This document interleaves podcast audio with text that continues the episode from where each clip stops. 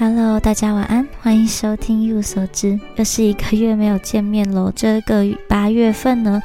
跑去伦敦、巴黎，然后也有去到这个柏林，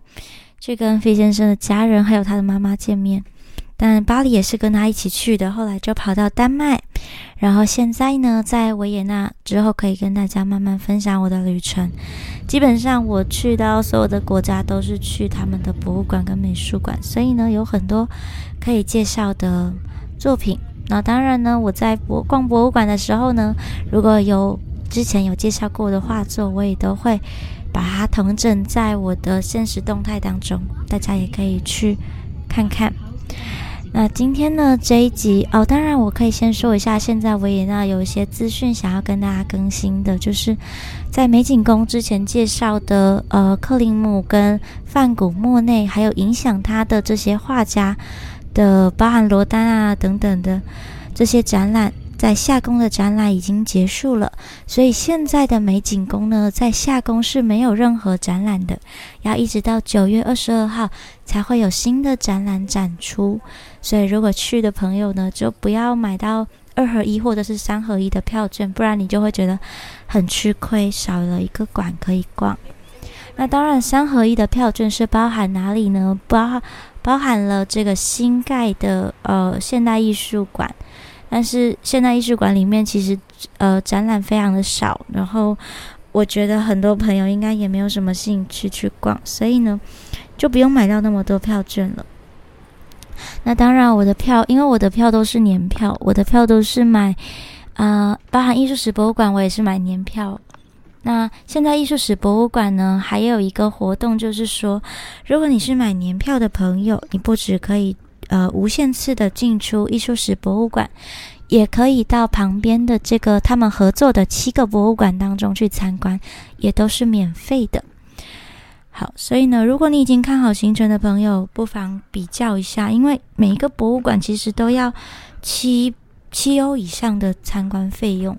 然后七欧到十五欧不等的。所以，如果你已经有看好的话呢，可以稍微比价一下，也许呢买年票会比较便宜。而且，如果是那种很喜欢逛博物馆的话呢，你会很长进进出出，进进出出，那就推荐可以买年票。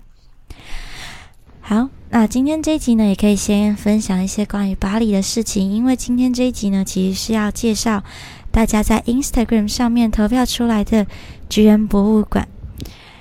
那就顺便介绍这个巴黎的旅程哦。巴黎呢，其实是一个让我很惊艳的城市，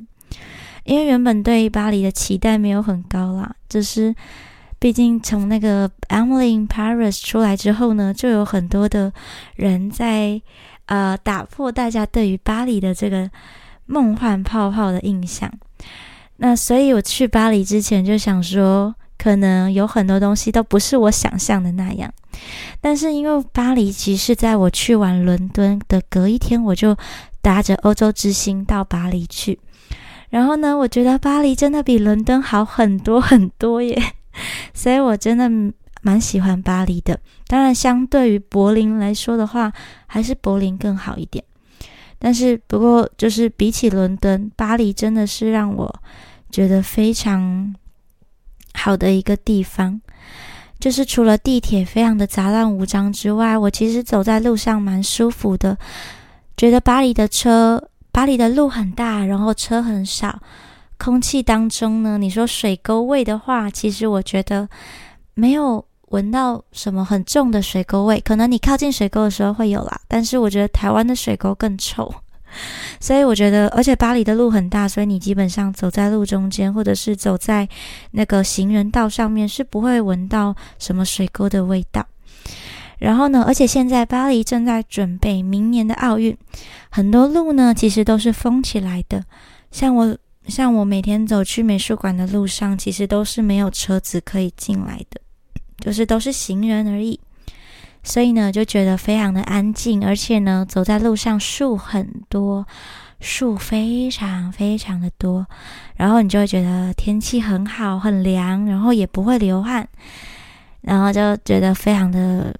觉得感觉非常的好。那关于菊园博物馆呢？其实菊园博物馆离奥赛美术馆并不远哦，甚至在奥赛的这个门口呢，就可以看到菊园博物馆相关的资讯。那我和费先生其实我们两个都非常喜欢这个菊园博物馆，在最后要选出旅行的 Top 三的时候呢，我们都有选到这个菊园博物馆。那理由也很简单哦，其实就是因为这个博物馆呢没有很大，就很适合呢，不是每一个人都喜欢逛。美术馆的时候就可以来这个地方，重点就是为了要去看这个莫内呢设计的这个睡莲的系列作品，所以他就不会像是奥赛跟罗浮宫一样要逛非常非常的久。那因为其实费先生他逛美术馆的速度呢跟我落差很大很大，我甚至在这逛罗浮宫的时候就有一点点就是快要生气，我就说你可不可以稍微等我一下，因为他逛很快，他就是那种。呃，他觉得不是每一幅画作都要看，然后他很挑画作，就是他只挑他自己喜欢的作品。那并不是因为他不喜欢艺术啦，因为他高中的主科呢其实就是艺术跟英文，然后第二外语是法文，所以我们这次当然在这旅行也是因为他会法文，所以我们就从中受惠。但是他只是觉得说，不是每一幅都那么值得看的，所以他就觉得说，我去奥赛的时候呢，逛得很仔细，很仔细，他就觉得为什么要这样呢？然后我就说，因为我想认识一些新的朋友啊，总不能够就是都看一些认识的旧朋友啊，就是这样子。好那虽然他没有这么爱逛美术馆哦，不过其实，而且因为他上次他之前其实就有来过巴黎了，奥赛跟罗浮宫其实他都逛完了啦。那虽然是这样子，不过他隔天呢还是很好的陪我去排了这个罗浮宫。罗浮宫呢其实可以预约，那当然也可以现场排队，不过现场排队呢就要排的比较久。那预约呢当天呢其实也是要排一阵子，因为人真的非常的多。不过我们两个进去呢，都是不用额外再购票的，所以我们就变成只排了一次。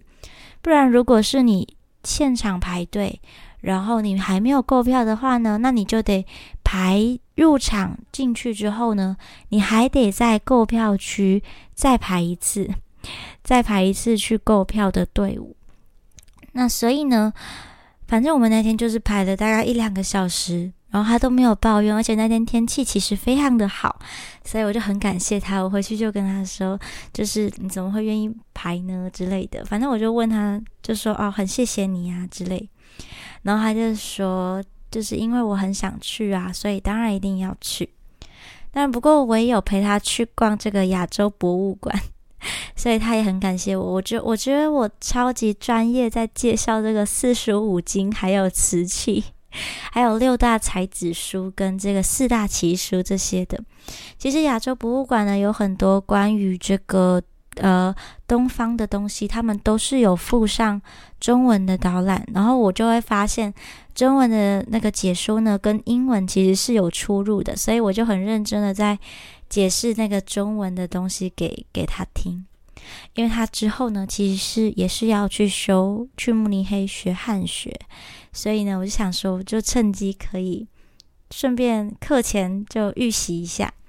那总之，我觉得我是一个很好的导游，所以我们逛那个博物馆的时候也逛了非常的久，逛了大概三四个小时。但是其实它是一个跟奥赛跟罗浮宫相比的话，就是一个非常非常小的博物馆。然后我们逛非常的久。好，那说到导游，我还有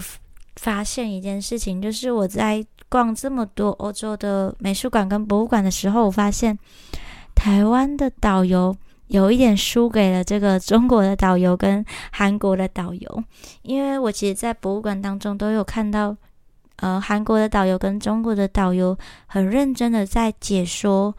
画或者是这些瓷器物品，但是我从来没有看到台湾的导游在专门介绍这些的。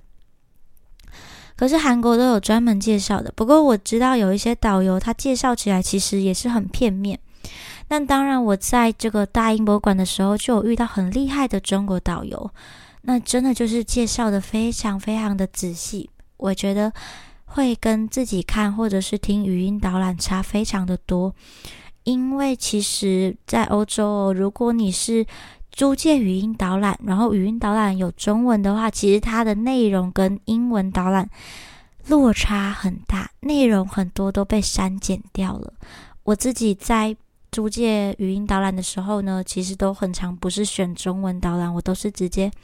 听英文导览，因为觉得中文的呢，它有一些资讯根本不会付给你，然后甚至很多作品它都没有录到音。那有录到音的作品呢，其实东西都是很零碎的，或者是很片面的，所以我都很觉得有时候就很没有办法听中文的导览，知道太多事情。好，所以呢，我觉得就是台湾为什么没有专门在介绍这些作品的导游呢？是因为台湾的旅客其实大部分都是自助旅行吗？还是说台湾的旅客并不会想要享受这样的服务？其实我在思考这个问题。不过如果之后有机会的话呢，也许我们也可以开团一起出去旅游，这样就可以在画作前面直接介绍，好像也是不错的。好，那就进到今天呢，想要介绍的这个大家投票出来的菊园博物馆。其实这个博物馆呢，就是主要是去看莫内的睡莲系列。那这个系列呢，它其实原本设计的时候，它也不希望有太多导览的干扰。所以今天呢，我们就会稍微介绍一下，呃，这个博物馆一些历史啊，跟莫内在画这个的过程。那其实博物馆呢是有人流管制的，会有两个队伍，可以提前上官网预约，也可以去现场排队。基本上，如果你是早上到菊园博物馆的话，通常呢这个排队的队伍并不会很长，因为大部分的人都会抢在早上去排奥赛美术馆跟罗浮宫，所以呢菊园就会变成是第二个考虑的地方。那当然人就不会太多。那进到里面之后呢，直直的走进去就可以进到最重要的主题，就是由这两个椭圆形成的这个无限的这个符号。那在这两个椭圆里面呢，就是展览的最重要的莫内最重要的睡莲这个系列了。那有别于其他大型的美术馆哦，在这里呢都是没有什么导览的，然后包含你的这个导览册，它是附韩文、日文。英文跟法文之前刚刚讲过了，所以呢，就中文的导览就比较少。那莫内呢，他其实在呃睡莲这个主题上呢，花了非常多的时间，将近他生生涯三十年的时间，他都是在画睡莲。所以睡莲这个主题呢，其实大家在奥赛啊，或者是罗浮宫很多博物馆的典藏都可以看得到。那其实这个系列的灵感呢，就来自于他住在法国吉维尼这个庄园呢，他自己建立的这个水上的花园的这个地方，有小桥流水啊，然后还有大片的花园。那这个莫内呢，在一九二二年呢，他就向法国政府捐赠了这个大型的画作。那这些画作呢，他自从二一九二七年开始呢，一直在。菊园博物馆这里展出。其实呢，莫内在创作这个系列之前哦，他因为他儿子过世了，所以呢，他的状态不是太好。不过呢，很快的呢，他也就展开了他的这个新的系列。他希望在过去的这个基础上创造一个大型的作品，并且呢，希望看到这个睡莲呢能够被挂在墙上。不过也算是让他自己的生活呢有另外一个重心，不要沉浸在失去儿子的悲痛当中。那另外一方面呢，其实那时候就是一次世界大战的前后期，其实世界的状况呢非常的不稳定哦，大家都蠢蠢欲动。那莫内呢就是在这个时候开始着手进行创作的。那这个构思就经过了长时间的酝酿哦，并且在一九一八年十一月十二日。停战后的第二天，莫内就写信给当时的这个官员乔治·克里蒙说：“他就说我即将完成这两块装饰面板，我想在胜利日的时候签名哦，并且由你来作为中间人，将这个提供给国家。”好，他打算呢为这个国家建造一座真正的和平纪念碑。那一开始呢，其实都还不确定这个系列应该要摆放在哪个地方，而且呢，其实莫内一开始也只画了两个，然后就是在克里蒙梭的说服之下呢，就把这个礼物呢增加到了一整个系列。所以呢，这份礼物就在一九二零年正式的生效了，并且和当时的艺术博物馆馆长保罗莱昂达成了协议哦，向国家捐赠这些面板。那莱昂呢，也就根据了莫内的一些指示，在特定的这些建筑物当中安装这些他的作品。那以菊园博物馆来说呢，这两个椭圆形的房间就是经过莫内和建筑设计师讨论出来的。严格的遵照了莫内的需求，就是他希望呢这些画作怎么样子的跟这个建筑啊，还有外在的，就是外在的空间一个呼应，都是经过莫内本人自己的设计。那所以这个菊园博物馆的这两个室呢，就是有两个椭圆形组成一个无限大的符号。然后呢，根据莫内的指示，观赏的人呢就会通过房间，就是要呃画室的几个入口，那没有特别的引导，不会特别的去引导你说你应该要从哪里进去哦，让观者呢自己去体验。而且呢，其实这两个画室就借着屋顶上的这个自然光，当太阳啊或者是白天的时候，阳光就会洒进这个这个画室当中。那当太阳被乌云遮住啊，或者是阴天的时候啊，画作呢就会是沉甸甸、静静的样子。所以呢，就让这些画作呢，根据当时的天气有一个小小的互动，两个呢就会互相产生共鸣。像是第一个房间哦，其实呢，就是它的绘画还有布局上也跟建筑物的方向相呼应。比如说呢，日出色。呃，就是日出色调的这个 morning 啊，它的场景就位在东边。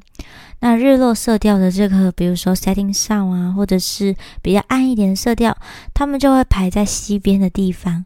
所以呢，也就会根据每一天你不同的时间来看的时候，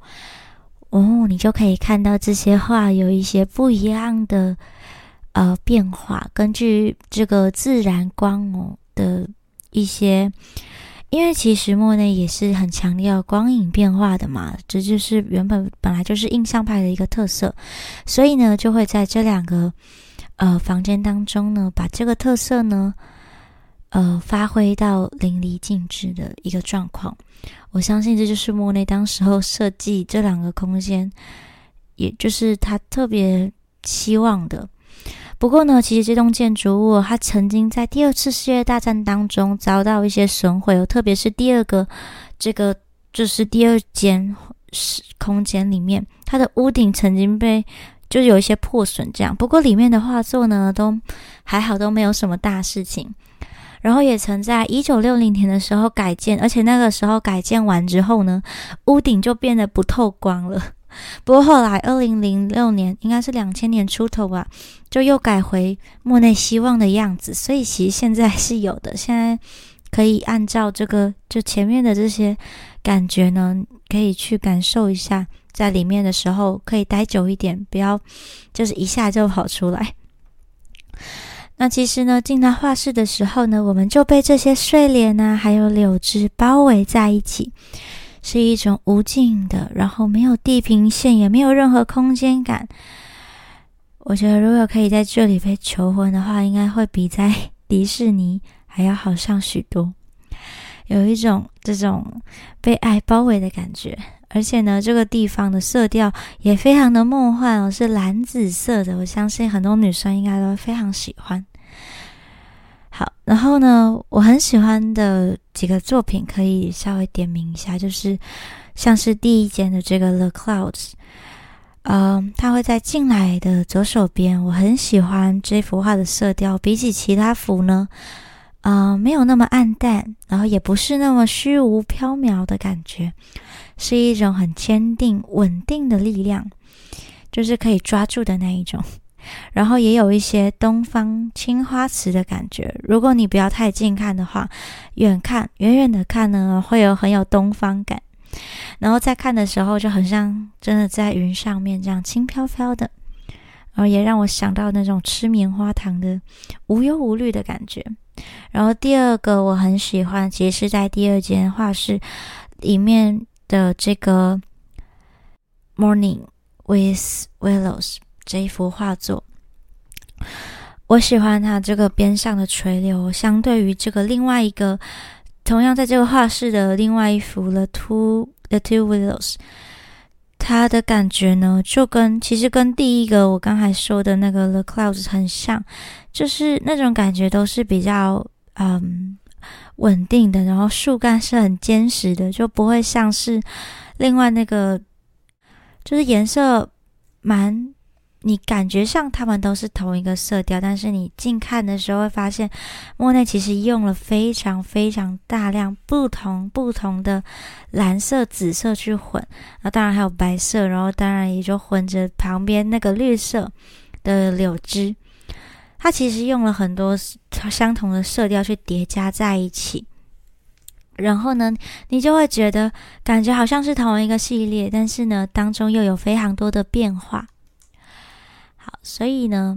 我觉得就是我喜欢的这两幅，其实有一些共同的特点，就是我觉得没有很悲伤的感觉，但又不会很梦幻、很务实的在这里呈现。好，那女生呢来这边，其实也都会变得感觉很有气质哦。我觉得这边看到很多韩国的女生穿的很漂亮，然后来这边打打卡。当然，我也有听到一个台湾的。一对台湾的情侣，然后女生呢就很温柔的看着她的男朋友，就说：“谢谢你带我来这里，我都不知道这个艺术这么的美好。”这样子，所以我觉得这里应该会是一个约会的好地点。就而且外面还有那个，呃，基本上每个博物馆或者是美术馆都会附有咖啡厅，可以去坐着喝咖啡呀，干嘛的。那大概呢，在居园最重要的就是这两个室的作品，总共就是八八面。但是其实你近看的时候会发现啊，它是每一个面它都是很多不一样小小小小的面板组合在一起的，所以它有一些衔接的地方其实是没有接在一起的。大家可以认真的看一下。然后我那时候还有看到一个在呃在这个画前面跳舞的一个小小妹妹。到时候也可以上传在 Instagram 的现实动态给大家看。那当然呢，在菊园最重要的看完这些之后呢，楼下其实也有一些展览，但是这些展览就有很多嗯不同的类型。那这一次呢，其实在法国看这个奥赛尔罗浮宫跟这个菊园博物馆当中，我其实让我有一些新的想法的。野画家是塞尚，比起照片哦，他的现场的表现真的让我对对塞尚有一些新的想法。然后我们之后就慢慢介绍，当然也可以去追踪我的 Instagram，每天都几乎每天都会有更新。然后我这个礼拜也会开始我们一起阅读的系列呢，也会就是正常的更新了。我们一起来读一些。就是我最近在读的书籍。那当然呢，我上一次读的这个《永恒的孤独》，我把它送给谁呢？我把它送给费先生，现在就留在了柏林，没有带回台湾。那当然，我就会买新的书籍，然后呃，看看大家有没有想看哪些书呢？也可以推荐给我。好，那今天这集就到这边啦，大家晚安哦。